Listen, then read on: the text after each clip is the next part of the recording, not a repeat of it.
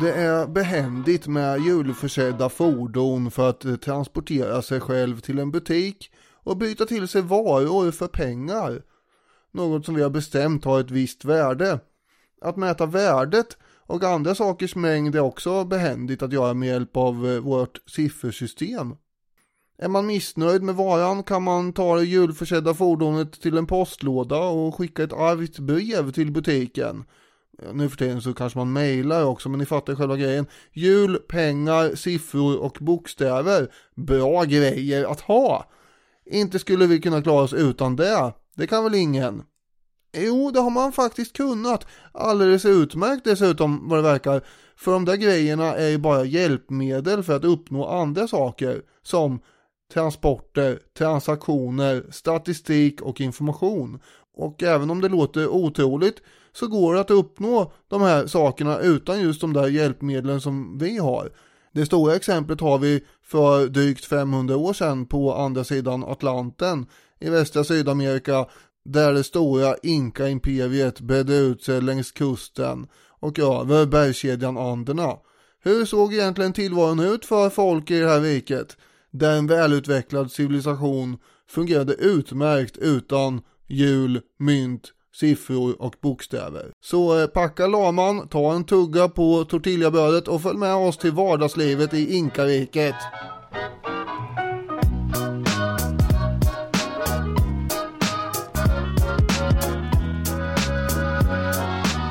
Ni är varmt välkomna till Historiepodden, men eh, är det verkligen ett tortillabröd som man ska tugga på där? Det är väl snarare ett kokablad? Mm, det kan man göra också, men eh, det odlades ju en hel del majs. Ja, det och gjorde det det. gjorde man ju tortillabröd av, så att eh, jag förstår inte invändningen alls här. Nej, varför ska man hålla på på det sättet? Ja, nej. Du som eh, trots detta har invändningar heter Robin och jag heter Daniel. Mm. Och podden heter Historiepodden. Och jag som då är en, jag är inte en eh, Tintinolog men jag är ju ett eh, Tintin-fan. Hade Mm. tänkt att jag skulle ha med någonting om det här albumet Solens tempel i inledningen men sen blev det inte så ändå. Men det är väl det albumet som var mitt första möte med inkakulturen får man säga. På något sätt så kommer de in i en dal där, där en grupp inka-indianer har levt isolerade genom alla sekler. Och eh, de lever fortfarande så som de gjorde eh, före spanjorerna kom dit. Och det är Mm. vä- väldigt nära att Tintin och, och de andra i gänget här offras till solen också. För, eh, för det är ju nämligen det som har med religionen att göra där. Men så kommer det en solförmörkelse och, och räddar dem och så blir de släppta. Solförmörkelse. Solförmörkelse. Nej, nej, nej, lugn. Det är bara en vanlig solförmörkelse. Och då, jag tänker, kan eh, manusförfattarna till filmen Apocalypto från 2006 ha stulit den här idén från Hergés, Solens tempel? För, för där är vi ju, där handlar det om mayakulturens sista tid och de är på väg att offra en massa fångar så blir det en solförmörkelse. Och precis som i Solens tempel så eh, slipper de här fångarna en offentlig avrättning och, och blir släppta, eller de blir inte släppta men de förs bort liksom ifrån den här pyramiden och så. Och sen är det ju en kille som flyr i och för sig och blir jagad, vilket är hela filmens handling. Men ändå, jag tänker, har, har de varit framme här och norpat idén från Hergé tror jag? Det kan inte jag svara på. Nej, det, det här är inte din kultursfär. ja, men hur ska jag veta om det är därifrån inspirationen kommer? Det är en spaning. Ja, det blir lite kulturpodcast här i början. Du behöver inte läsa albumet eller se filmen heller, nu vet vi hur det slutar. Ja, det har jag i och för sig inte sagt. Så det kan ni visst göra. Men du har ju haft en liten invändning mot vad eventuellt det här avsnittet ska heta. Du tänker att det kanske inte är så bra med beskrivningen vardagsliv i Inkariket. Här får ni gärna antingen mejla oss på historiepodden.outlook.com eller kanske höra av er på Facebook-sidan och så. Jag tänkte att dels att begreppet vardag inte är så säljigt, men sen är väl kanske också invändningen att i det här fallet så handlar det inte bara om vardagsliv, utan själva saken, jag förstår vad du försöker komma åt, för det här är inte inkarikets politiska historia. Nej, precis ofta när man eh, pratar om inkariket så är det ju antingen framväxten under de inkorna eh, som gjorde riket stort ganska hastigt eller så är det kollapsen under den olycksalige Atahualpa Mm. som man talar om. Men inget av det spelar ju speciellt stor roll här, utan det handlar ju om hur kunde ett så stort rike administreras? Vad trodde de på? Vad åt de? Vad var liksom inkarikets inre, alltså hur funkade inkariket? Kärna, ja precis. Men det blir väldigt lång, eh, vad ska man säga, titel där. Hur funkade liksom, vad var inkarikets inre, hur funkade inkariket? Det är en väldigt lång titel där. Är, hur fungerade inkariket verkligen en lång titel? Ja, nej, där blev det kortare. Mm. Ja, men vi kanske, ja vi får se vad det blir. Ja, jag håller med om att det eventuellt skulle flyga. Ja, ju mer jag tänker på det, Men det är ett bra ämnesval, för när man pratar om de stora rikena som fanns i Syd och Centralamerika före spanjorerna så är det nästan som en ramsa man listar, inka, maya och azteker, vilket dels kan skapa en slags märklig sammanblandning av dem, men också en felaktig bild av en statisk historia, som att rikena är tidslösa och alltid hade funnits där tills det att spanjorerna hade dykt upp. Men så är det ju såklart inte. Ingen historia är ju statisk, allt är ju ständig förändring. Och eh, det är väl värt att bekanta sig mer på djupet med dem. Och idag Inka alltså.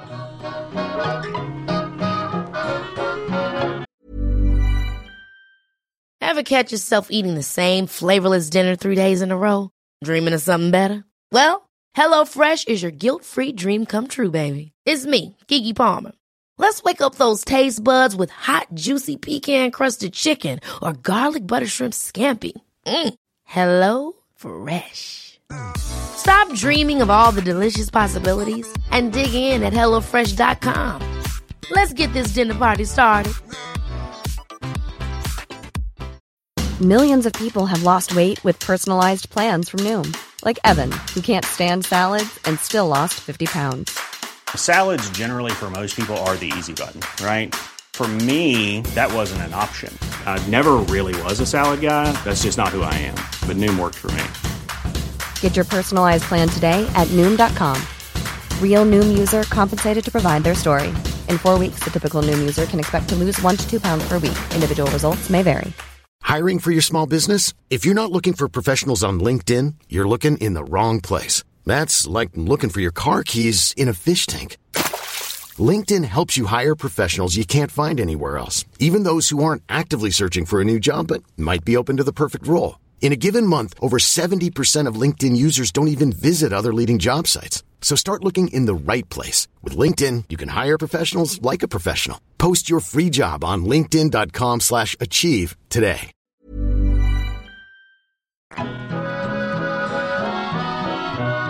Och då tänker jag att vi ska börja med att banka ner några stabila pålar i marken här. Det är alltså inte religionen eller den politiska utvecklingen det handlar om, även om det kommer att vara så att statsskicket och hur det fungerade, alltså det råkar ju säga något om hur folk lever sina liv ibland va? Mm. Och ehm, det är ju rimligt med en bakgrund också. Ja. Så då tänkte jag att vi kunde ta det. Inkariket uppkommer någon gång runt 1150-talet. eh, Runt det som sen blir huvudstaden Cusco. De kallar ju själva det här riket för Tavantinsuyu. Kan du säga det här eller? Tavan, Tavantinsuyu. Själva kallar de det här riket för Tavantinsuyu någonting. ja. Jag tror inte du kommer få så mycket backning på att, eh, Det vet man aldrig. Nej, Hur som helst, eh, det är ganska etablerat att vi säger Inkariket ändå. ja. Och det kallas det ju eftersom härskaren i riket hade titeln Inka, eh, ja en kung, envåldshärskare. Dessutom var vederbörande Inka också då överstepräst för den eh, rådande religionen, alltså en solkult. Och självklart var ju då Inkan också solgudens son och sådär. Just det. Man spårade sitt ursprung tillbaka till solguden Inti. Mm. Man jobbar mycket med stöd från religionen på den här sidan Atlanten också. eh, Från kungligt håll alltså.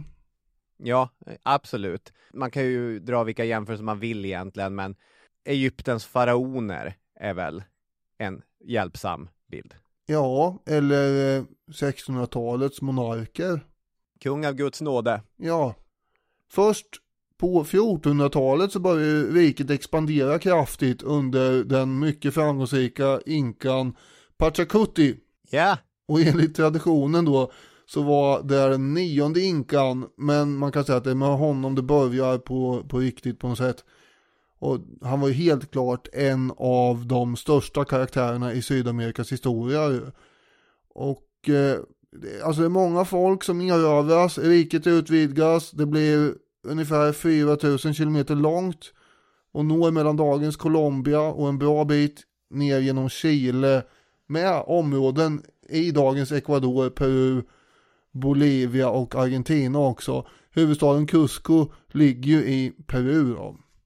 exakt. och är för övrigt utformad som en puma. Ja, det här tänkte jag prata lite mer om eh, vad det lider. Det här är ju, det vet alla som har sett en eh, världskarta eller en karta över Sydamerika. Det här är ju ett stort område och eh, på i alla fall eh, 1500-talets inledning så beräknar man att eh, där bodde kanske 10 miljoner människor också, Mm, vilket är minst. väldigt många människor. Ja, så är det ju. Alltså det är ju inte som Indien eller Kina idag, men för att vara tidig modern tid, det är alltså, det är ett stort och folkrikt rike det här.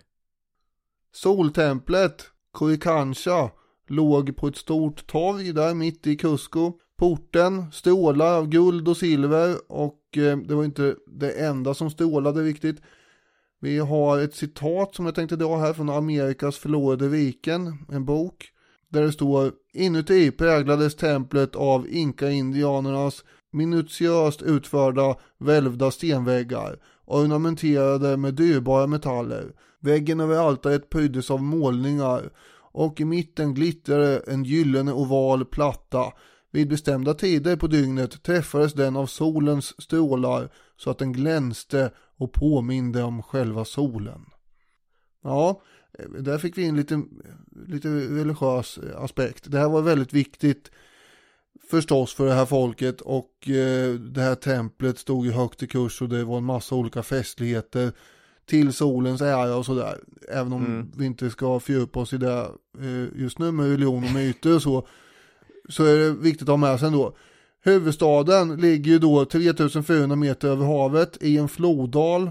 Ungefär 150 000 invånare. Det är en ganska stor stad även för dagens mått tycker jag då alltså. Större än Norrköping. Så är det ju, och eh, utan att eh, snacka skit om Norrköping så var ju också Cusco en stad som hade lite viktigare politisk och symbolisk funktion i eh, inkariket än vad Norrköping har i Sverige. Obs! Och det är, det är ett sätt att höja Cusco, inte att eh, göra ner Norrköping. Det är, så det är så fint att se när du blir så ängslig av det. Nej, jag vill, inte- jag vill bara inte, jag, jag har ju mer och mer kommit att uppskatta Norrköping, så jag vill inte eh, prata skit om Norrköping. Det Nej. har ingenting med ängslighet att göra. Cusco, jag tycker att man ändå ska göra en poäng av stadsplaneringen, för det finns ju en hel del olika sätt att närma sig stadsplanering. Det exemplet som jag alltid har tänkt på, det är ju Brasilia, Ja. Brasiliens huvudstad. Den byggdes ju på 50-talet och planerades enligt två axlar. Kanske ser den lite grann ut som en fågel vars vingar är utfällda eller något i den stilen. Ja, det är ju ett flygplan du ska föreställa. Ja, jo, det är det ju. Jag, men jag ser en fågel i det, men det, Okej, det är ett flygplan, absolut. Eh, I öst-västlig riktning så ligger ju bostadshusen och i syd-nordlig riktning ligger de offentliga platserna, typ riksdag och universitet. Och det är också en, en stad som har, dels så finns det inte så mycket i närheten av Brasilia och så finns det tomma ytor liksom runt eh, de viktiga politiska byggnaderna. Det finns alltså ett slags inbyggt motstånd mot kupper i eh, Brasilia som också planerades på 50-talet, vilket är intressant. Ja, Men hur intressant Brasilias stadsplanering än är, så är ändå Cuscos mer intressant. Och det är ju det här att när man sitter och funderar, vad är det som utstrålar mest status, mest kraft och makt och så, så har man landat i Puman. Så den stora fästningen med sina nio meter höga murar som sicksackade Den utgör huvudet på puman. Sen hade man torget som utgjorde pumans ben och det tempel som du så elegant beskrev var antingen pumans svans eller dess könsdelar, där arkeologerna inte är helt eniga om hur man ska tolka det här soltemplet. Det är nästan ännu roligare att tänka att det skulle vara pumans könsdelar, men jag vet inte. Jag låter det vara osagt. Tyvärr så slogs ju stora delar av det riktigt gamla Cusco sönder på 1650-talet i ett antal olika jordbävningar. Därför har man ju främst ruiner att förhålla sig till idag. Det finns å andra sidan ganska mycket ruiner att undersöka och, och arkeologerna hittar ju med jämna mellanrum nya saker i, i Cusco också. Till exempel har man hittat underjordiska kanaler som användes för att försörja staden med vatten. Och det behövdes ju för eh, Ja, men du pratade ju om befolkningen, att det var 150 000 i området. Det var väl kanske 20 000 i stadens, eh, alltså i själva staden. Men det var väl också den typ av plats som under ceremonier, eller kanske i krigstid, blev mycket större, för människor kom dit också. Mm. Ja, alltså 20 000 i, ja, mitt i smeten så att säga, innanför tullarna eller man ska säga. Och sen bodde det ju mer folk i, runt omkring området som ändå får betraktas som stadsfolk där. Generellt så bodde ju 95% av befolkningen förstås på landsbygden. Och det är inte så chockerande egentligen. Det var jordbruket som var själva livsnerven i det här imperiet. Det finns ju också paralleller till äh, resten av världen förstås. Ja. Men eh, i Cusco så levde då förutom inkan också hans släkt och resten av eliten i riket kan man säga. Om vi ändå pratar om Inkan och hans familj, det finns ju nästan självklart drag som är lätta att känna igen från egentligen samtliga imperier som mycket hastigt expanderar.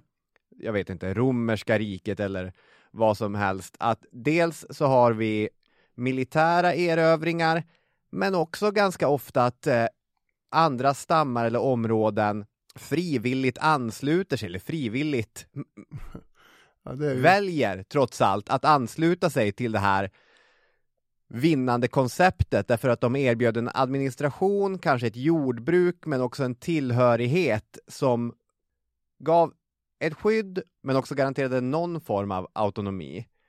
Inkariket hade ju ingen monetär ekonomi, Nej. utan fungerade bland annat genom så kallad reciprocitet. Det här är ett ord som används i alla texter, eller många texter om inkariket. Men jag har själv inte tänkt på ordet reciprocitet sen, eh, jag hoppas säga sen jag slutade på högskolan. Men det är inte helt sant, för reciprocitet kommer ju, i alla fall på den tiden då jag var svensklärare, så kom, så kommer ju reciprocitet fram en gång om året. Mm. Och det är när man pratar om pronomen. Men gud, nu är det här väldigt mycket fikonspråk här. Nu, vi, tappar... Pronomen kan inte vara fikonspråk. Nej, men eh, nej, det menar jag väl inte att det är viktigt, men eh, men episod, det där och, och pronomen och grejer. Nu får vi leda in det här på något eh, festligt. Ja. Festligt och festligt. Jag vill göra en poäng om grammatik här. okay, Nej, grammatik också. Ja, förlåt. Ja. Kör nu. Okej, okay. så i svenskan har vi olika typer av pronomen. Vi har personliga pronomen. Jag är ett personligt pronomen. Vi har possessiva pronomen. Min är ett possessivt pronomen. Vi har reflexiva pronomen. Sin är ett sånt reflexivt pronomen. Och de är ganska vanliga. Men sen har vi också den mycket, mycket ovanliga kategorin reciproka pronomen. Mm -hmm. Jag fick lära mig att det finns ett reciprokt pronomen i hela svenska språket. Det är inte helt sant. Det finns kanske till och med två. Kanske till och med två. Ja. Det kändaste reciproka pronomet som finns i svenska språket är varandra. Mm. Men man kan också lägga till sinsemellan. Och varandra och sinsemellan, vad har de gemensamt? Jo, de anger ömsesidighet. Mm. Mm. Ja, men det här var ju en elegant ändå beskrivning och övergång till hur man kan eh, förklara uppbyggnaden i hela Inkariket. Ja. Jag lyfter på hatten här. Tack! Tillbaka till Sydamerika då. När en annan hövding, frivilligt eller ofrivilligt, blev del av riket, besegrades militärt eller valde gå med i det här vinnande projektet så skulle denna som en reciprocitetshandling ge en del av sina marker till inkan. Och de här markerna blev antingen inkans personliga marker eller så tillföll den prästerna eller så tillföll den staten. Om inte i ren ägandemening så i alla fall sett till vilka som nyttjade marken. Okej, okay, då har vi gett något till inkan eller till staten. Och i gengäld, det som markerar ömsesidigheten här, så fick den besegrade behålla sin ställning och sina rättigheter. Man kan nästan tala om en slags ideologi, att relationen mellan inkan och hans undersåte är ömsesidigt förpliktigande. Mm. Båda har ett ansvar och det är ett givande och tagande åt båda hållen, vilket såklart inte innebar att eh, man alltid fick som man ville såklart. Det, jag vet inte om vi ska prata mer om det, men det var ju inte alls ovanligt att stora grupper människor tvångsförflyttades och så. Ja, då fick man ju inte som man ville. Det har man nästan på beskrivningen tvångs. Jag tycker ändå att det säger någonting om riket som helhet och vad det var som fick det att fungera. Mm, och jag höll ju som sagt med där förut, så att eh, där ska vi inte tvista, nej. Då så, konsensus. Ungefär som inkariket förutom när man blev tvångsförflyttad. Exakt.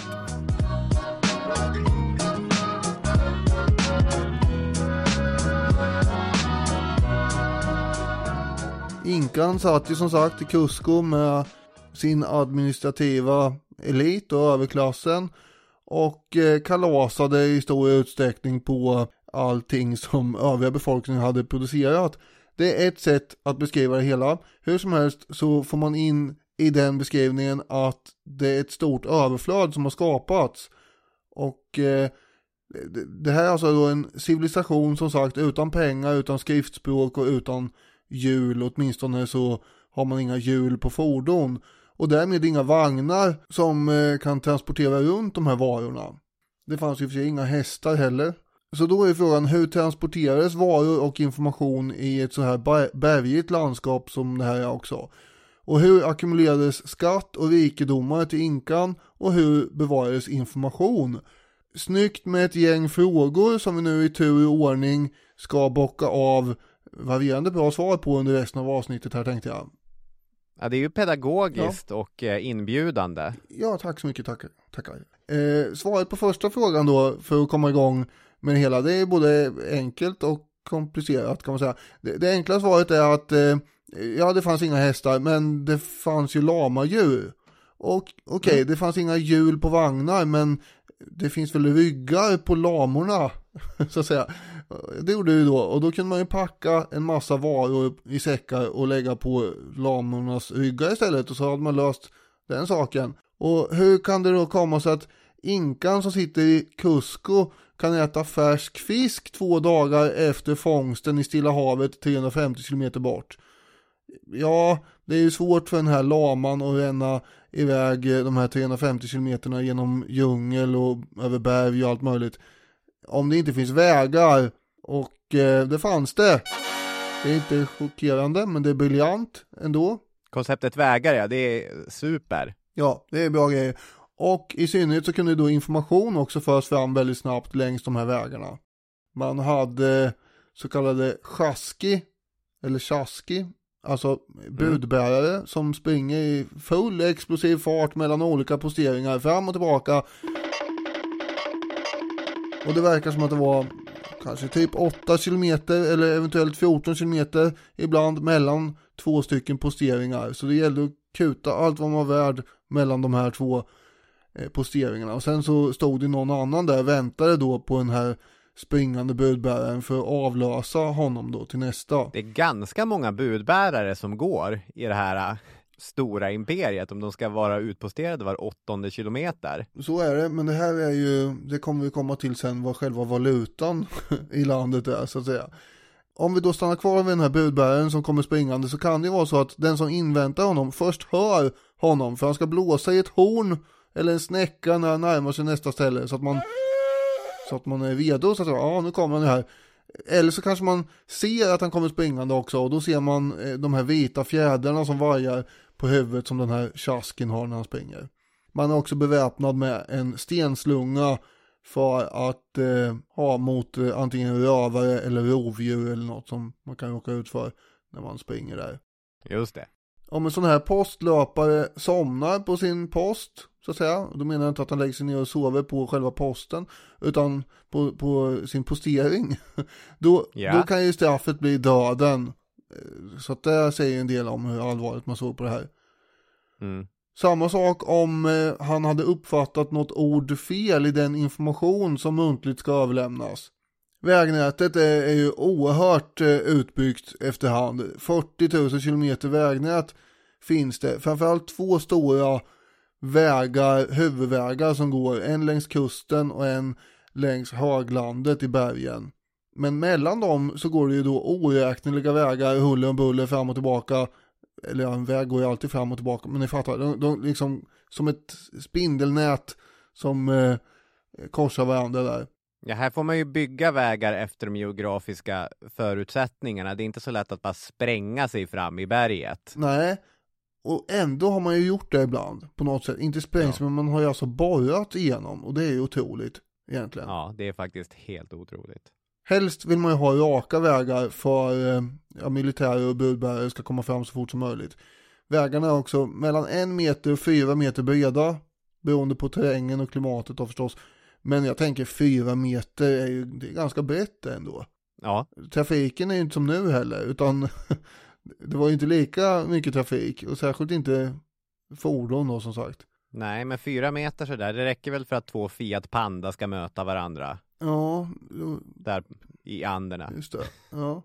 ja, det var ju framförallt eh, när militären behövde komma fram snabbt som det var bra med breda vägar. Men annars är ju Anderna ett ganska framträdande i den geografiska terrängen här får man säga. Mm. Och eh, där får man ju då bygga vägarna så att de slingrar sig upp längs bergskedjan.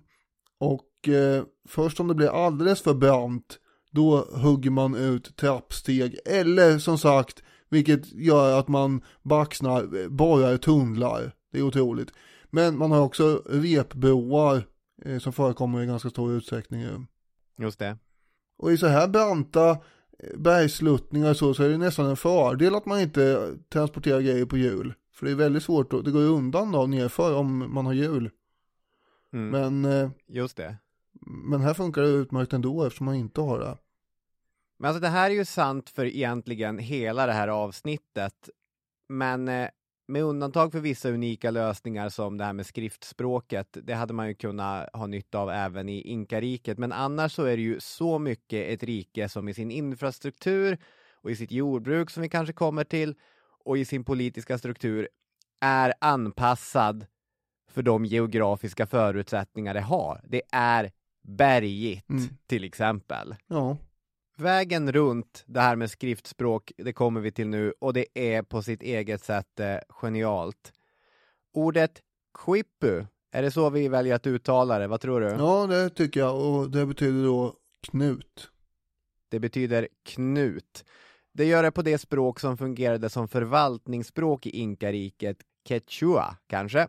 I själva verket bestod ju inkariket av väldigt många olika språk och olika etniciteter. Men som i många andra fall så blir det ju den mest inflytelserika partens språk som blir de andras eh, andra språk och förvaltningsspråk. Ja, alltså Ro- romarriket bodde ju en himla massa olika etniciteter, folkslag och språkvariationer inom. Men eh, man tänker att romarriket, eh, det var latin. Nu var det ju inte bara latin förstås, men det är där man kan tänka att det var ju deras. Exakt, det arabiska riket. Med arabiskan, men det är ju jättemånga olika språk som talas i det arabiska riket. I alla fall så var det här quechua eliternas språk och eh, folkets andra språk lite grann.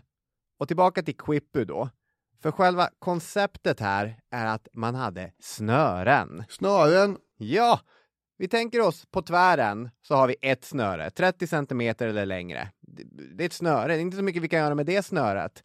Men sen hänger det andra snören ner från det här. Alltså ett snöre horisontellt och flera andra snören vertikalt. mm, Och det här är då inkarikets möjlighet att så effektivt administrera 10 miljoner människor utan skriftspråk. I de här snörena så fanns det olika knutar i olika storlek, med olika färg på snörena som alla markerade olika saker. Ja, det kunde ju markera allt möjligt. Husdjur, växter, metaller och keramik och demografi och ja, det är helt ofattbart mycket. Ja, precis. Dels så bestod de här olika delarna på de vertikalt hängande trådarna, de stod för olika enheter, till exempel 1, 5, 10. Så Patricia Temoche Cortés ger i sin bok Riket på världens tak exemplet att om man knyter sju knutar längst ner, sen lämnar man mitten fri på det här snöret och så knyter man fem knutar högst upp. Då får man siffran 507. Det kanske avsåg hur många lamer som behövdes eh, fixa fram till någon eh, ceremoni eller liknande. Eller så stod det för hur många torkade fiskar som fanns i ett visst förråd. Ja, och om något snöre hade röd nyans, då visste man att jaha, nu har det något med inkan själv att göra här. Ja, just det. Naturligtvis så sprang ju de här tjaski budbärarna med sådana här quipper ibland. Ibland mm. var det muntlig information och ibland var det sådana här snören som de kom kutande med. Förvirrande nog, och det är väl kanske ett av problemen med det här systemet, men samma färg kan ju betyda olika saker i olika sammanhang. Som ett gult snöre kan vara antingen majs eller guld. Mm. Och då måste man ju veta vad den här quippen som man får i handen, är det här tillgångar till ädelmetaller eller är det vilka olika typer av majs som vi har i ett förråd? Ja. Det fanns också lokala variationer i det här knutspråket, vilket man förstår att det blir så, men det känns som någonting som inte nödvändigtvis hjälper en. Det här systemet var också äldre än själva inkariket. Man har hittat liknande varianter så långt tillbaka som 4000 år i tiden i trakterna. Men det är ju inkariket som tar de här knutarna och fullt ut realiserar deras och fullt ut realiserar deras möjlighet. Knutarna löser de knutar som bristen på skriftspråk annars skulle skapa. Mm. Och man kan ju också undra så här, hur vet vi att det fanns 10 miljoner människor där i början av 1500-talet i inkariket? Eller hur kunde de ha så bra koll på allting? För att underlätta till exempel befolkningsräkningen och att de skulle kunna knytas på ett band så delade man in befolkningen enligt ett tiotalssystem. Det fanns den minsta enheten, det var en familj på 10 individer, kunka, Sen fanns det 50 individer, Pisachunka, 100 individer, Pachaka och så fortsatte man med klassificeringen enligt det decimalsystemet. Och varje sån grupp hade en ledare som skulle veta vilka som ingick i ordningen och vilka som inte gjorde det. Och eh, ju större sån grupp du var ansvarig för, desto mer inflytande hade du i samhället mm. också. Ja, det kan man ju nästan förstå. Ja. Till slut så landar man ju på inkan själv. Precis. Han är ytterst ansvarig. Och de här ledarna behövde också administratörer som kunde läsa och knyta. Quipu Majok är hur jag vill uttala den titeln. Ja, det är ju de här ämbetsmännen som eh, har då lärt sig att hantera eh, de här quipusarna, alltså och läsa av dem och det måste ju vara, alltså för att förstå det här så krävs det ju en utbildning jämförbar med raketforskning ungefär tänker jag. För att det, det, kan ju betyda allt möjligt, de här knutarna. Det är inte så att varenda budbärare som springer runt med det här kan läsa den här eh, informationen. Utan den måste ju överlämnas till någon väldigt eh, kunnig förståsigpåare. Och det är de här Quipomajok som är väldigt högt uppsatta då i administrationen. Ja, det krävs ju ett enormt minne. Det här, nu vet inte jag hur svårt raketforskning i själva verket är, om jag får göra en koppling till en tv-serie som jag egentligen har lite svårt för, men eh, den här The Big Bang Theory som handlar om ett antal fysiker. Det finns ju ett avsnitt som är lite roligt när den mest aspiga av dem, Sheldon, han tycker att det är så pinsamt att eh, hans familj som inte förstår vad han håller på med, de säger att han är raketforskare. Mm. Och det tycker han är så basic. Mm. Säger ni till folk att jag är raketforskare, det var det mest pinsamma jag har hört i mitt liv. Ja, just det. Det finns eh, fler än ett avsnitt som är lite roligt. Det är ganska många som är ganska roliga. Men det behöver vi inte ta nu, den debatten här. Nej, det, det behöver vi inte göra. I'm always bragging to my friends about my brother, the rocket scientist.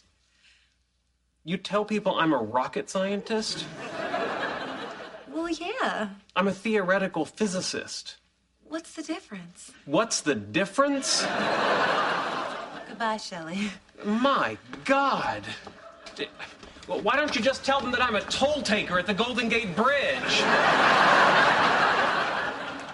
Rocket scientist. How humiliating. Min poäng med det är att jag vet inte hur svårt det är att bli raketforskare. Det kanske är jättesvårt och det kanske kräver enormt mycket tänkande och så. Det som är det absolut största kravet på de här administratörerna är ju att de ska ha ett helt otroligt minne. Mm. För man använder ju sådana här quippus även till att komma ihåg historiska skeenden. Man knyter knutar som ska ha att göra med tidigare inkor eller speciella händelser som har skett och så. Och det där måste ju hela tiden förankras i människors minnen. Och sen ska man berätta att den här quippun, den handlar om det och det. Ja, så är det ju. Alltså de här quipporna är ju då, i det här fallet när det handlar om historia och myter, då blir ju de som minnesstöd, men de kan ju inte förklara som en text kan, utan eh, det måste ju memoreras. Det, Exakt. det är mest eh, effektivt till statistik det här kan man väl säga.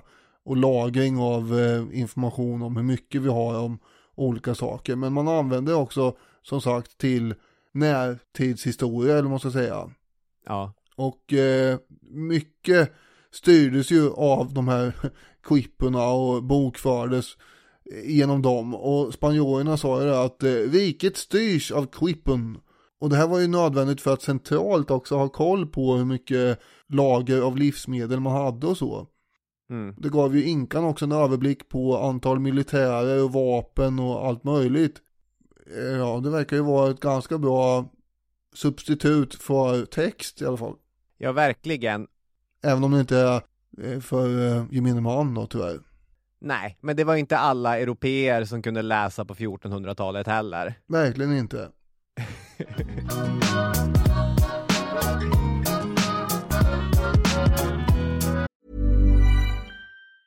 Late bloomers tend to have more curiosity. They tend to have more resilience. There's stories and mythology that this country has woven around black men. What if everything we've been taught is just all wrong? What's worth more than this fear right now? And that rising after failure is part of the glory of being a human being. Listen to deeply personal, insightful, and thought provoking stories from the world's leading thinkers and doers. Listen and subscribe to The Unmistakable Creative wherever you get your podcasts. Hiring for your small business? If you're not looking for professionals on LinkedIn, you're looking in the wrong place. That's like looking for your car keys in a fish tank. LinkedIn helps you hire professionals you can't find anywhere else, even those who aren't actively searching for a new job but might be open to the perfect role. In a given month, over 70% of LinkedIn users don't even visit other leading job sites. So start looking in the right place. With LinkedIn, you can hire professionals like a professional. Post your free job on linkedin.com slash achieve today. Millions of people have lost weight with personalized plans from Noom, like Evan, who can't stand salads and still lost 50 pounds. Salads, generally, for most people, are the easy button, right? For me, that wasn't an option. I never really was a salad guy. That's just not who I am. But Noom worked for me.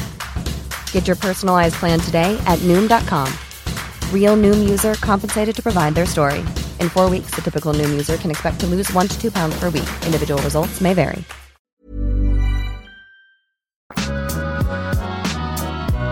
En annan av inkarikets sådana här administrativa verktyg känner vi från de spanska krönikörerna. Det är ju så att förutom omfattande arkeologiska fynd och forskning så har vi ju de berättande källorna som kommer från de tidiga mötena med spanjorerna att gå till när vi ska förstå inkariket. Och spanjorerna berättar då att man i inkariket hade en slags tavla med olika fack till vilka man flyttade små korn av majs, quinoa eller små stenar. Och varje sånt litet, här har vi ett litet korn quinoa som jag håller i mellan mina två fingrar. Den hade då ett numerärt värde. Och när man satt och räknade på soldater eller torkade fiskar eller lamor, då flyttade man dem där fram och tillbaka i facken. De är väldigt imponerade av det här systemet, de spanska krönikörerna, och föreslår till och med att det borde introduceras i Europa. Tyvärr så förklarar de inte hur det funkar, annat än att de sitter och flyttar de där kornen fram och tillbaka. Så att det är ingen som helt säkert vet ja, men hur adderade man och subtraherade eller dividerade, som det kanske till och med påstås att de kunde göra på det sättet. Det, det är lite oklart. Ja.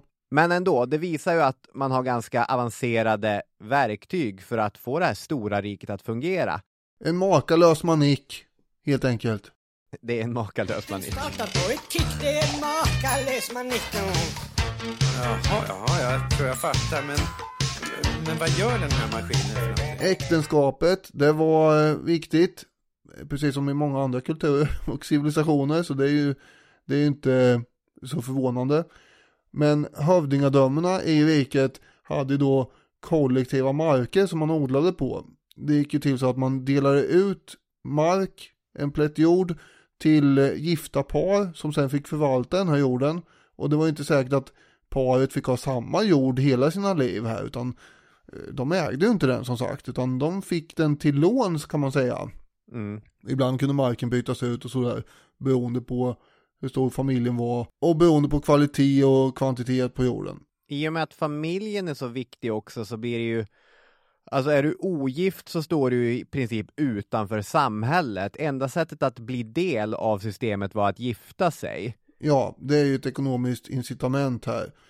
Så att man kan få mark och en ställning och, och bli vuxen helt enkelt. Kan Mm. man säga. Eh, Och med det här äktenskapet kommer då en massa rättigheter och skyldigheter. Och det är vanligt att hövdingarna då ordnar massbröllop följt av sen stora bröllopsfester då förstås. Man tror att det var ganska ovanligt att föräldrarna protesterade mot att två ungdomar ville gifta sig av just den här anledningen. Ja. Däremot fanns det en väldigt intressant prövoperiod före äktenskapet. Där de blivande makarna fick leva tillsammans i ungefär ett halvår. Och så fick man lära känna varandras bra och dåliga sidor hos den andra. Hur djupa skidbackar i osten gjorde hon egentligen här och hur högt snarkar han och så vidare. Kan jag leva med det här? Eh, och om det inte skaver för mycket efter det här halvåret, ja då gifter de sig. Och annars var det bara att ge sig ut på datingmarknaden igen då, antar jag. Ja, det är ett ganska sympatiskt system. Överlag var Inka-riket förtjust i abstrahering i det intrycket som jag får. Att en människa sorterades in i kategorier beroende på sin arbetsförmåga. Ja. Det här då istället för ålder, även om det såklart är kopplat till ålder. Och det avgjorde också vilken syssla du skulle ha i riket. En man eller kvinna i arbetsför ålder var sannolikt jordbrukare eller i männens fall kunde man även vara soldat. Medan en något äldre man eller kvinna städade och eh, underhöll bostäder.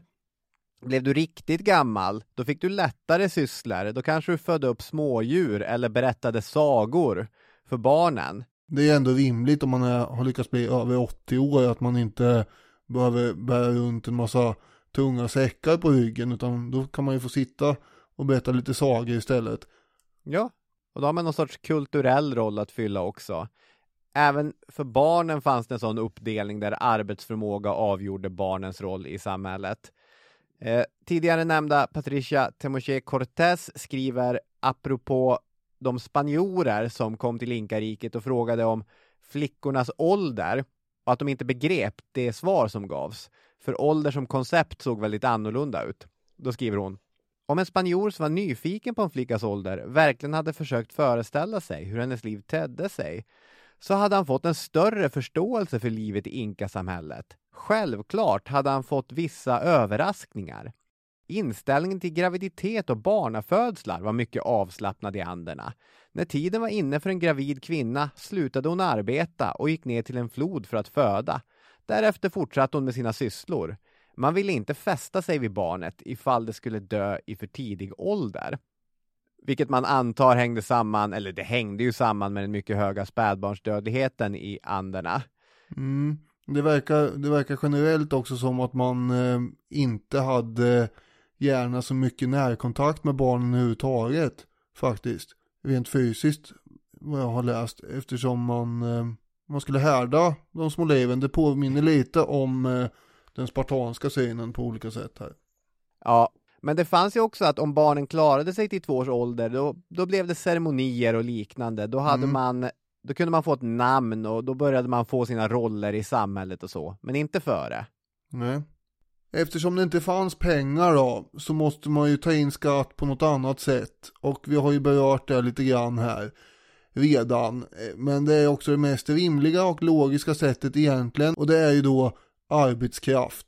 Visst kan Mm. man ta in skatt i varor och det, det är ju bra grejer. Det har, har man gjort då i eh, Eurasien i olika hövdingar, eh, stammar och sånt där. Men men varför det egentligen när man kan ta arbetskraften bara som genererar varor istället? Just det. Varje undersåte ska arbeta en viss procent åt staten är tanken. Och då blir det här som ett slags dagsverke om Mm. eh, man nu har feodala begrepp nära till hans i huvudet. Ett tvångsarbete, det kallades för mita eller mitta. Och det här omfattar alla undersåtar, och gäller olika arbetsuppgifter. Det behövs ju stora mängder arbetskraft för att bygga, underhålla och så vidare. Både kanaler och palats och broar och hus och allt möjligt. Och det behövs arbetare i gruvor och i stenbrott. Och allt det här är förstås olika ansträngande. Och hamna i en gruva är inte så kul möjligen. Även om det fanns då tidsbegränsningar för just de hårdaste arbetena. Så att man inte skulle skada sig eller så i onödan. Och tillhör man då Tjumbivilkas-folket så um, då kunde man komma undan enklare för det visste ju alla att de var ju himla bra på att dansa på olika fester. Så, så kom man från det folket så fick man dansa och det var ens tvångsarbete då. Och det låter ju ändå behändigt, inte för att det är så, Dansar du hellre på fester än att gå ner i gruvan? Jag tror det Ja. ändå. Sen kanske man inte skulle få fortsätta dansa på kommande fester i och för sig. Det är inte säkert att de eh, återanlitar den där i Inka-palatset. Men hantverkare som gjorde till exempel yxor eller skålar eller annat, de kunde ju då om de var skickliga få fortsätta att arbeta med det här då, under sin mita förstås. Och överallt i hela riket så sitter det kvinnor och väver lamaull till eh, vackra tyger åt de här höjdarämbetsmännen. Så att det var ju, det var ju alltid något att göra. Fanns alltid grejer att pyssla med eh, för att eh, bidra till staten. ja verkligen. Och ofta så var man ju ganska noga med att den här arbetsbördan skulle vara rättvist fördelad mellan olika samhällen. Så att det inte uppstod eh, gnissel och uppror och sånt där jobbigt. Mm. Även om man hade då just genom arbetskraften vissa som då arbetade som soldater för att slå ner eventuella uppror också. Ja, om det blir gnissel och så vidare, då måste Ja. man kunna hantera det. Precis. Och i alla sammanhang så står ju alltid staten för själva materialet, verktyg och livsmedel och sånt där. Utbytet är bara i form av arbetskraft. Och forskarna tror då att invånarna la ungefär en tiondel av all tid de hade på den här mita. Det är som tiondet. Ja, det kan man ju säga. Eh, Förutom att det är en vara då istället för själva arbetskraften. Men ja. Absolut, men 10 procent av det totala. Det fanns ju också en föreställning i Inkariket om att allt skulle vara så jämställt som möjligt. Att eh, alla arbetade för ett högre syfte kan man säga. Och eh, conquistadoren Pedro Chiesa skrev på 1500-talet Ingen tolererades som var lat eller försökte leva på andras arbete. Alla måste arbeta. Sålunda begav sig varje herre och jordägare vissa dagar till sina domäner och tog plogen i handen. Till och med Inkas gjorde detta för det goda exemplets skull. Och angående Kesas citat här om Inkas jordbruksarbete så skriver Hammond Inns i boken Conquistadorerna så här. Detta var givetvis en rent symbolisk ritual avsedd att imponera på de vanliga arbetarna. Och sen fortsätter han att citera Kesa. Om en man var frisk och kry arbetade han och led inte brist på någonting. Och om han var sjuk, ja då fick han vad han behövde från magasinet. Och Ins eh, fortsätter därefter själv och skriver inte desto mindre var denna jämställdhet, liksom i alla centralt kontrollerade byråkratiska eller kommunistiska stater, en fasad som dolde existensen av ett system med två kaster. Den omständigheten att mildare straff för överträdelser av Inkas lagar stadgades för den byråkratiska eliten visar den högre kastens betydelse för systemets upprätthållande. Enligt modern kommunistisk terminologi skulle dessa ha betecknats som partimedlemmar. Det här tycker jag ändå är intressant att eh, han jämför, jämför det här med 1900-talets socialistiska stater då. Ja, men det finns ju Något där. den eh, vanan när man skriver om inkariket att vissa har velat se det som ett kommunistiskt samhällssystem. Mm. Eh, men då med en eh, kraftig skiktning ändå där det finns två kaster som sagt i så fall. Ja, som med allt annat så beror det på vad man menar med, med kommunism här egentligen. Det är väl ett samhällssystem som påminner mer om det kommunistiska idealsamhället än, äh, än vissa andra. Men jag vet inte, jag tycker också att, jag vet inte om jag tycker att det är en helt lyckad beskrivning heller. Nej, vad, hur skulle du vilja beskriva det då? För det finns ju eh, en, en vilja att, eh, att man ska så att säga bidra och sen eventuellt vid behov då när man eh, blir gammal eller eh, inte kan prestera själv längre eller sjuk, att man ska få tillbaka då. Och i den aspekten så ligger det ju någonting sociala, eh, så att säga, ideologiska tänkandet, eller? Jo, det gör det. Samtidigt, jag håller ju fortfarande på att traggla mig igenom Jared Diamonds bok som jag har hållit på med nu i ett och ett halvt år eller något sånt där. Och eh, häromdagen när jag läste någon sida igen, eh, då, eh, då var han ju inne på det att eh, all form av skatt är ju, alltså det som gör att man ser att, eh, skriver han, George Washington var en god härskare, det var att han inte eh, tog ut särskilt mycket skatt och ändå gav tillbaka en del till folket. Samtidigt så ses eh, Mobutu då som en eh, skurk som naturligtvis tar ut alldeles för mycket och själv eller till sina egna delar ut de här och så får folket inte tillbaka någonting. Men i grund och botten så är det ju samma tanke att man, eh, man plockar in grejer från folket, det deras grejer och så tar man in det och det handlar egentligen bara om hur mycket ger man tillbaka eller själv konsumerar upp så att säga. Och det är ju, ligger något i det. Eh, det. Antingen är man då en välgörare eller så är man en kleptokrat som man kallar det. Det är de två alternativen. Ja, fast det är ju alternativ på samma skala menar han. Och i det här fallet så är ju Inkan och hans eh, elit konsumerar ju ganska mycket av det som produceras. Men det blir också mer och mer ju närmare eh, 1500-talet vi kommer. Och under 1500-talet så är man ju ganska arrogant i tonen och attityden mot undersåtarna. Ja, absolut. Det är också svårt där om man bara ska räkna i, i materiell, för det är ju vilken trygghet erbjuder du, vilken liksom vilken lugn och ro erbjuder du? Vad, vad är det för samhälle som står till buds för de människor som utgör undersåtarna eller som utgör medlemmarna i det samhället. Mm. Och eh, inkariket, det vi vet om det, ser ut att ha varit byggt på hårt arbete, men som ändå utifrån geografiska förutsättningar och utifrån att det här är 1400-talet och den allmänna teknologiska nivån som man har ändå erbjuder ett ganska stabilt sätt att överleva på. Ja, absolut. Man har ju lyckats skapa eh, ett form av socialt skyddsnät här. Så är vi.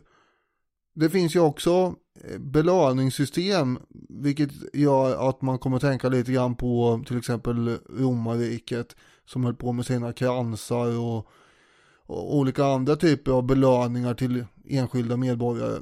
Och här kunde det vara då att man fick ta med sig matvaror eller eleganta kläder hem efter sin eh, mitas, sitt tvångsarbete. Mm. Och det blir då som en slags uppmuntran och belöning. Jag kommer att tänka på det här avsnittet vi hade nyligen om Afrikas andra världskrig. Mm. Där det var en soldat som kom hem efter ett par år eh, till sin by i Västafrika i någon elegant uniform och kunde världsvant berätta en massa mystiska saker om fjärran länder. Och du menar att det är samma sak man ser när man kommer hem från att ha byggt en sån här stor terrassodling utanför Cusco och så är man klädd i ett vackert tyg? Ja, ungefär så ja. Att det finns någon slags, eh, ja det går ju att likna vid varandra tänker jag. Ja. För den personen blir också då förstås upphöjd på något sätt eh, hos sina vänner kan man säga. Just det. Och, och familj. I Amerikas förlorade riken så står det i det enorma riket med de många avlägsna byarna var belöningssystemet ett försök att upprätthålla föreställningen om att staten tar hand om de medborgare som hjälper staten. Det skulle inte minst förebygga uppror i ett imperium där vanliga medborgare inte hade så många rättigheter. Det här får mig lite grann att tänka på vad har vi för belöningssystem idag? Egentligen, nu har man ju återinfört det här ordenssystemet i och för sig så att staten och kungahuset då ska kunna börja dela ut riddarordnar igen och det är ju trevligt. Kul med medaljer och så. Annars är vi väl ganska nöjda kanske om vi får semester, jag vet inte. Ja, för vi har väl eh, de senaste 100-150 åren satsat på att eh, gärna medalj, men först en ordentlig pension. Just det. Var inte det som var själva sloganen för eh, Ja, det är en av affischerna, absolut. på ATP? Ja. Som du var inne på innan angående tvångsförflyttningar så var ju inte det så ovanligt och det var ju för att när man erövrade nya områden så behövde ju de koloniseras. Och det här blev ju en deporteringsmetod i bästa Stalin-stil kan man säga. Det var ju inte Inkas idé från början, alltså inte Inka-folkets idé från början, utan det verkar ju ha förekommit eh, i Sydamerika tidigare också. Men på det här sättet så sprids ju då Inka-folkets traditioner och sedvänjor ut i ytterområdena också. Ja, för det handlar ju förutom då att bryta upp lokala maktstrukturer i de fall där man tänkte att de maktstrukturerna behövde brytas upp så handlar det också om att själva ryggraden i inkariket är majs och man vill att det ska odlas majs enligt inkamodellen på så många ställen som möjligt. Och då vill man ha människor som förstår hur jordbruket fungerar och att de Mm. ska helt enkelt placeras ut i riket. Och apropå odling då så kanske vi ska eh, ta upp eh, den majsplantan och prata om det. Eller kokaplantan då om du får välja.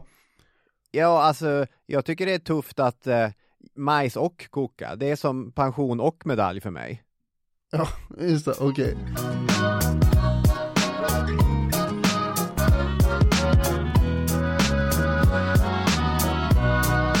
Det är dock knepigt att odla sådana här grejer generellt, verkar, känns det som i alla fall, i bergsområden. Det är till synes inte det lättaste. Nej. Men nöden är uppfinningarnas moder, eller vad heter det? Och eh, Patricia Cortez, apropå det, jag vet att Cortez inte var i eh, Inkariket utan han var ju hos aztekerna, men visst är det lite så att man kommer att tänka på att hon heter Cortez? Ja, absolut, så är det ju, men eh, Det är någon form av ironi här väl? Det är väl också en lämplig bild över eh, det Sydamerika som vi har idag. Jo. I hennes bok då som sagt, Riket på världens tak, så skriver hon En metod bestod i att anlägga odlingsterrasser på bergsluttningarna. Man transporterade stora mängder av stenar för att kunna bygga upp stenmurar till stöd för varje terrass och anlade bevattningskanaler för att kunna leda vatten till högt belägna och avlägsna odlingar.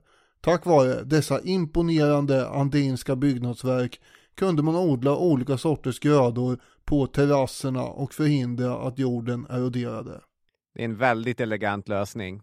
Det krävs ju som sagt ganska omfattande organisering för att få till det här. Ja, det gör det. Majs var alltså den viktigaste grödan, även om eh, just kokabusken också var viktig. Kokabusken är väl mest känd för att ur den framställs alltså kokain. Och den var likt majs central i inkafolkets religiösa föreställningar. En helig växt som användes i både riter och i medicin. Vi är såklart färgade av att man ur de här bladen kan framställa kokain och då tänker man att eh, det är som ren koks folk går omkring och tar här, men att eh, brygga te på de här bladen, att tugga på dem ger ju en mycket svagare effekt och det är ju fortfarande en ganska viktig del av kulturen uppe i Anderna. Man går omkring och tuggar på de här bladen. Viss forskning säger också att det faktiskt hjälper mot eh, de eh, påfrestningarna som den höga höjden har på kroppen också. Mhm. Men hur viktiga än de här bladen var så är ju majsen viktigare än så. Dels för att eh, den utgör grundfödan, basfödan, men ur den framställdes också majsölet, Chico, som hade lite samma religiösa funktion som nattvardsvinet. Inte för att det var Kristi blod eller något sånt där, men utan för att det dracks vid ceremoniella och religiösa tillställningar. Exempelvis under en högtid som tillägnades solen. Då kom inkan där och ställde sig på torget, det centrala torget i Cusco, antingen på eh, pumans svans eller pumans könsdelar. Eller vänta, just det, torget var benen. Never mind. Han stod där på pumans ben. Och så vid eh, 24 juni, vintersolståndet, så tog han eh, sitt eh, majsöl och så skvätte han den i fyra olika riktningar för att symbolisera rikets storlek och rikets alla delar. Mm. Så majsen egentligen från vardag till fest, majsen passar bäst. Ja, men sen är vi också eh, folk av samma kaliber som din eh, farfar. Jaha, att... Eh... Nu är det potatis igen. Ja. Man hade 240 olika sorters potatis som eh, odlades också. Så att det är inte bara majs alltid här utan eh, det finns quinoa också till exempel. Ja, där skulle jag ändå säga att eh, det är en stor skillnad mot eh, min farfar och hans generation som då hade två typer av potatisar, rund och mandel. Ja, okej. Okay. Ja, det är stor skillnad. Men, men ändå. Man kanske får ett närmare förhållande till potatisen när det bara finns två varianter. kanske det. Då känner man igen dem bättre. Hur som helst, mycket av de här grödorna lagrar sig också i förråd, så kallade kolika. Mm. Jag försöker ha något uttal som jag inte vet om det stämmer, men kolika. Och eh, det är ju där de stora överskotten lagras. Förutom grödor som man har odlat så är det också ull, torkat fisk och lamakött och massa sånt där. Ja, för man kan ju, om man, vi var inne på det tidigare, ska man kalla inkariket ett kommunistiskt system eller inte? Den samtida inriktning som jag tycker Inka påminner mest om, det är ju prepperkulturen. För det var ju så att eh, klimatet här erbjöd väldigt olika skördar från år till år. Mm. Och det fanns ett sorts katastroftänkande. De, de var absolut inte för just in time-principen, utan får vi en dålig skörd, då ska det finnas förråd som vi kan gå och ta från. Man kan säga att eh, Inkariket och Toyota står väldigt långt ifrån varandra på Precis. en skala så att säga. Mm.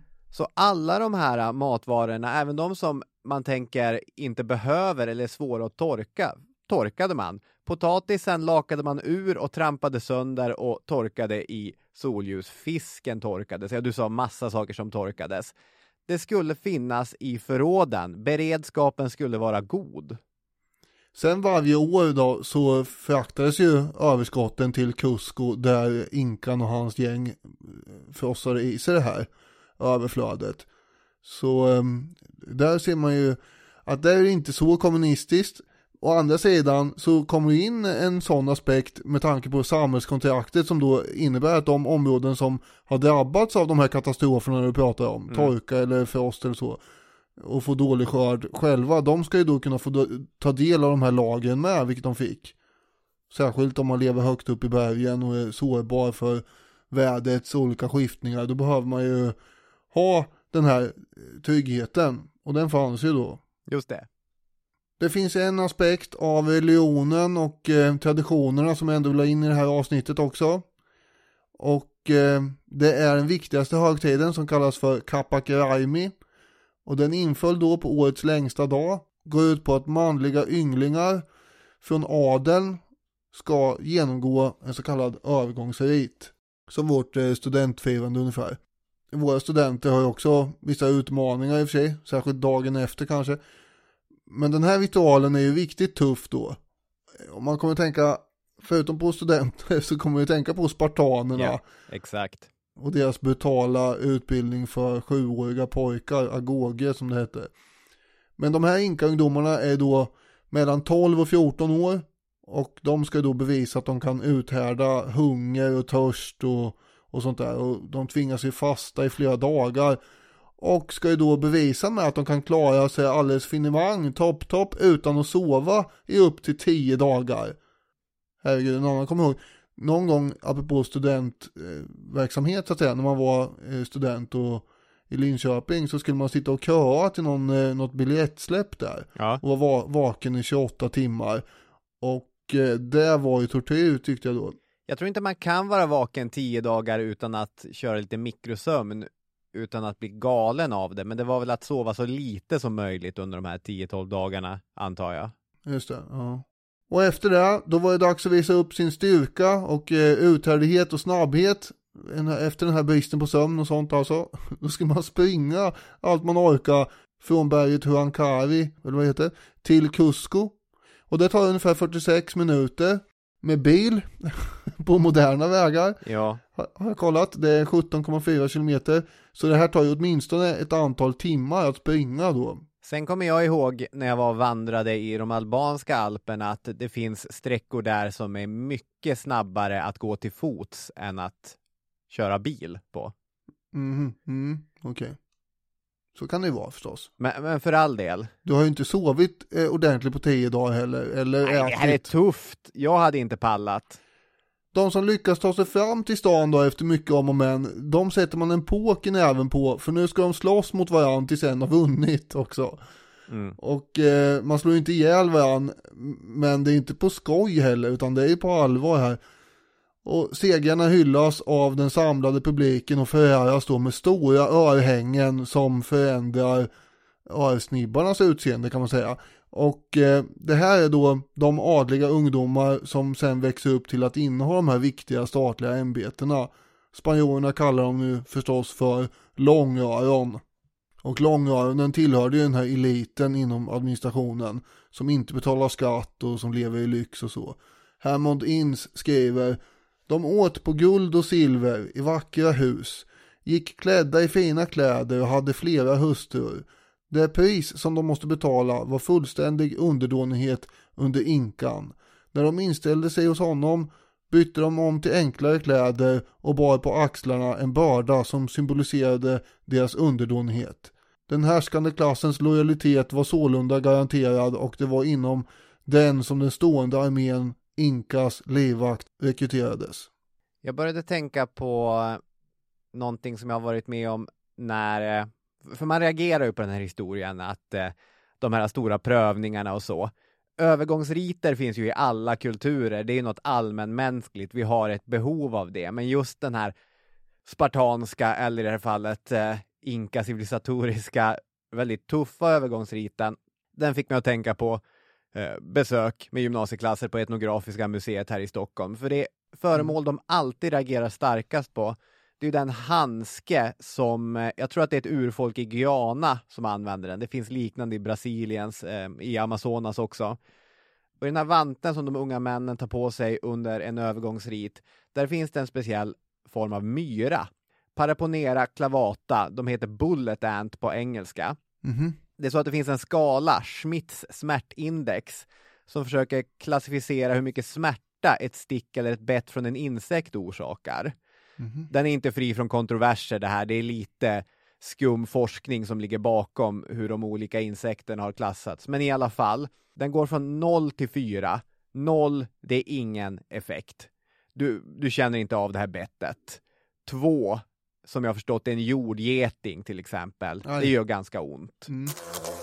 Fyra klassificeras som en ren intensiv smärta påminnande om att bli träffad av ett pistolskott. Oj. Det är en oerhört dum jämförelse eftersom de flesta av oss aldrig har blivit skjutna. Men ändå. Och den här äh, myran som lite försvenskat kan kalla pistolmyran, den ger alltså det högsta utslaget på den här smärtskalan. Det är som att bli skjuten och tydligen så håller smärtan i sig upp till 24 timmar också. Oj.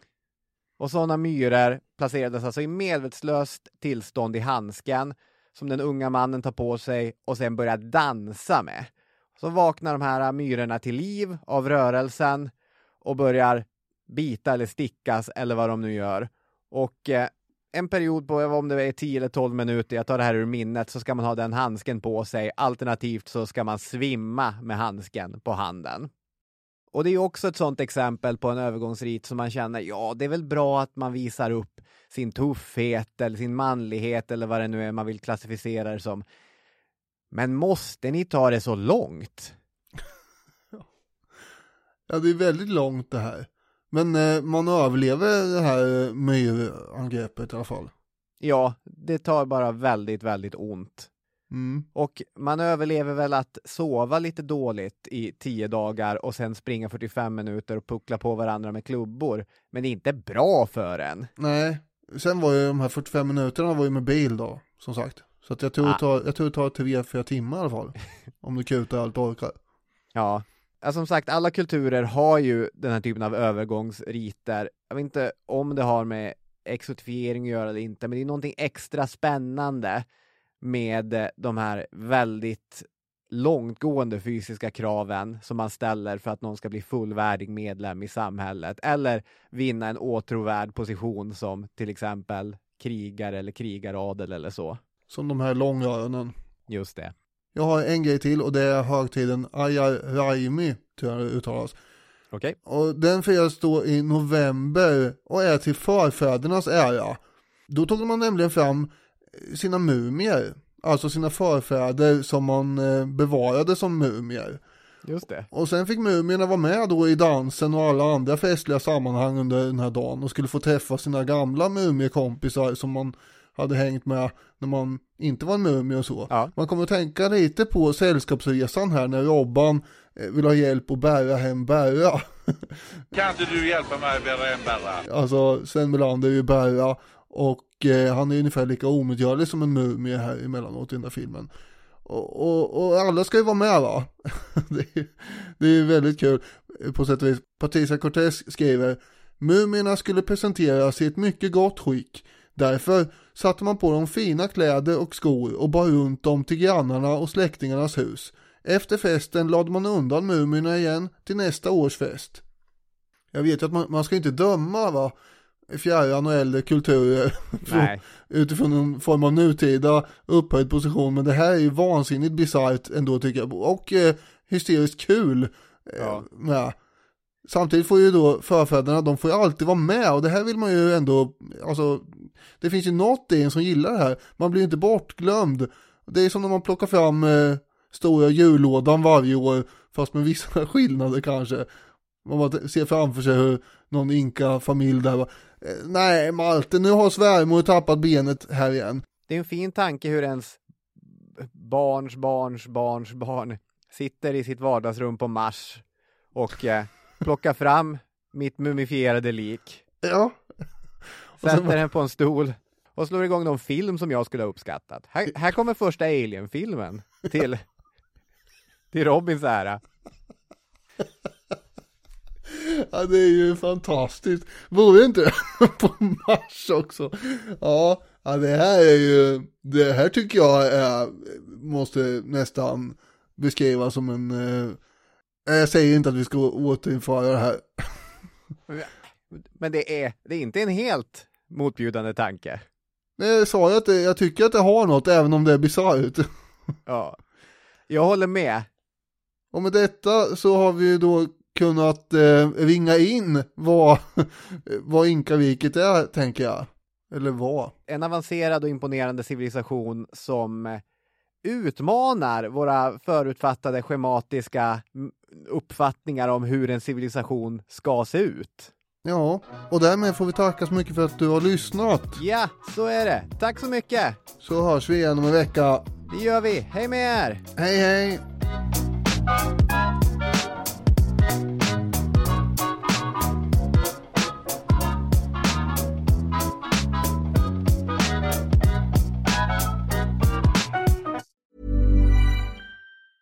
Late bloomers tend to have more curiosity. They tend to have more resilience. There are stories and mythology that this country has woven around black men. What if everything we've been taught is just all wrong? what's worth more than this fear right now? And that rising after failure is part of the glory of being a human being. Listen to deeply personal, insightful, and thought provoking stories from the world's leading thinkers and doers. Listen and subscribe to The Unmistakable Creative wherever you get your podcasts. Ever catch yourself eating the same flavorless dinner three days in a row? Dreaming of something better? Well, HelloFresh is your guilt free dream come true, baby. It's me, Gigi Palmer. Let's wake up those taste buds with hot, juicy pecan crusted chicken or garlic butter shrimp scampi. Mm. Hello Fresh. Stop dreaming of all the delicious possibilities and dig in at HelloFresh.com. Let's get this dinner party started.